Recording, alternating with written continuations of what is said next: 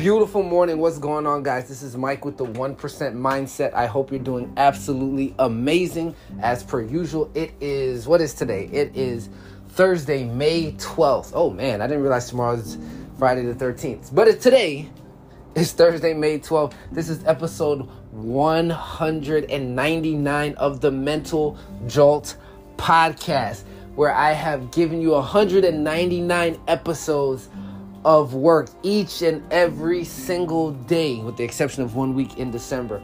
So today's episode is acknowledgement, man. I, I want you to take time, take space, take energy to acknowledge self, to acknowledge others, to acknowledge people. Sometimes we do a lot of work and we don't realize how many people are actually watching what we're doing. We don't see the likes, we don't see the comments, we don't get the high fives, right?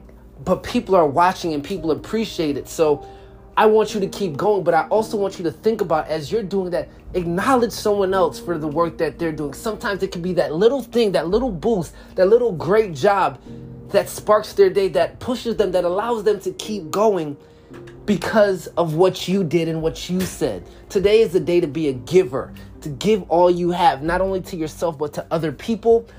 And that in itself is a major win. So this podcast is short and sweet. It's nothing too long. I am packing. I'm getting ready to go to Vegas. I'm extremely pumped about that. And I'm getting ready to drop the final episode, episode 200 tomorrow of the Mental Jolt podcast that I'm extremely, extremely excited uh, about before I take a little bit of a break or a hiatus of the Mental Jolt podcast. So, of course, make sure you acknowledge self, but make sure you really take time to acknowledge others today. I love you guys. Peace.